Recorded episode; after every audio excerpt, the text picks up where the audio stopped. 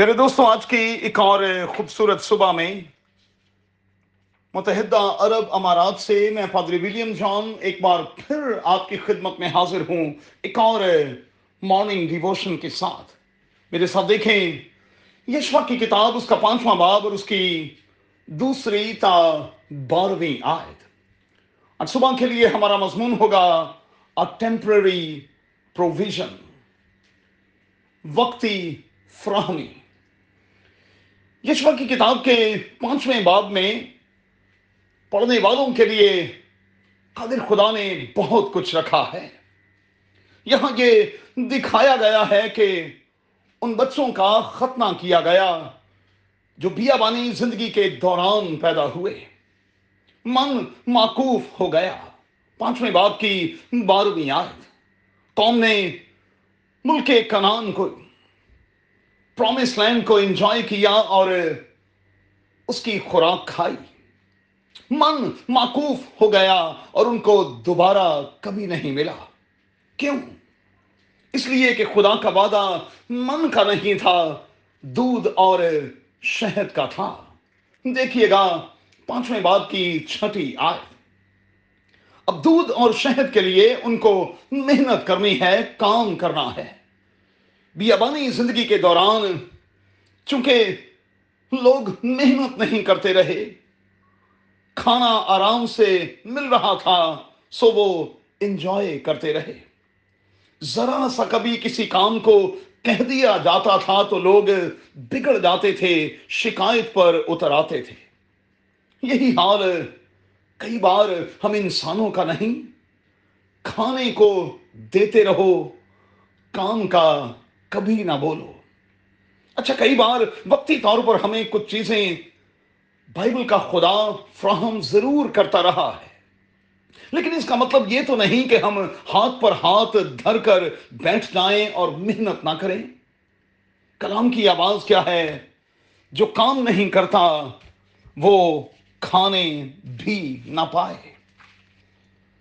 اب ذرا غور کیجیے گا۔ من معقوف کیوں ہوا؟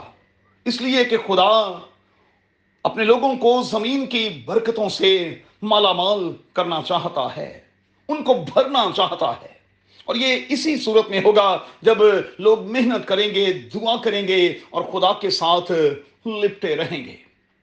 ورنہ حالات حجی کے دور کے لوگوں کی طرح بھی ہو سکتے ہیں۔ سب کچھ ہوتے ہوئے بھی لوگ آسودہ نہیں ہو رہے تھے۔ یاد رکھیں اگر ہم پراسپر ہونا چاہتے ہیں تو ہمیں کام کرنا ہوگا، وقت دینا ہوگا پلاننگ کرنی ہوگی، زور مارنا ہوگا۔ کیونکہ لکھا ہے کہ تو اپنے پسینے کی روٹی کھائے گا۔ پہلے دوستو لاک ڈاؤن کے دنوں میں خدا نے آپ کو خوراک دی، مختلف ذرائع سے دی۔ یہ وقتی انتظام تھا۔ اب حالات کچھ بہتر ہوتے چلے جا رہے ہیں۔ خدا کا نام لے کر ہاتھ پاؤں مارنا شروع کریں۔ خدا برکت دے گا۔ مہربانی سے نوٹ کریں۔ اب خدا آپ کے موجودہ سیزن کو شفٹ کر رہا ہے۔ سو مجھے اور آپ کو کام کرنا ہے۔ نئے سرے سے سوچنا ہے پلاننگ کرنی ہے۔ کلاسز لینی ہے ٹریننگ کے عمل میں سے گزرنا ہے۔ تاکہ ہم صرف روٹی تک محدود نہ رہیں، بلکہ ہم دودھ اور شہد کی طرف بھی آئیں۔ کیونکہ روٹی شاید میرے اور آپ کے خاندان کے لیے ہے، لیکن دودھ اور شہد دوسروں کے لیے بھی ہے۔ اور یہ پراسپیرٹی کا بائبل مقدس میں نشان بھی تو مانا جاتا ہے۔ بائبل کا خدا چاہتا ہے کہ ہم پراسپر ہوں تاکہ دوسروں کے لیے بھی برکت کا باعث بنے۔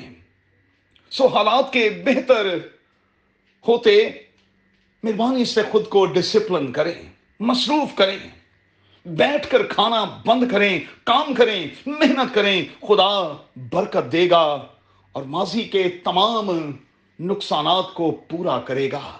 لیکن کب؟ جب ہم اپنا اپنا رول پلے کرنے لگیں گے۔ قادر خدا ہمیں ایسا کرنے کا بھاری فضل بخشے۔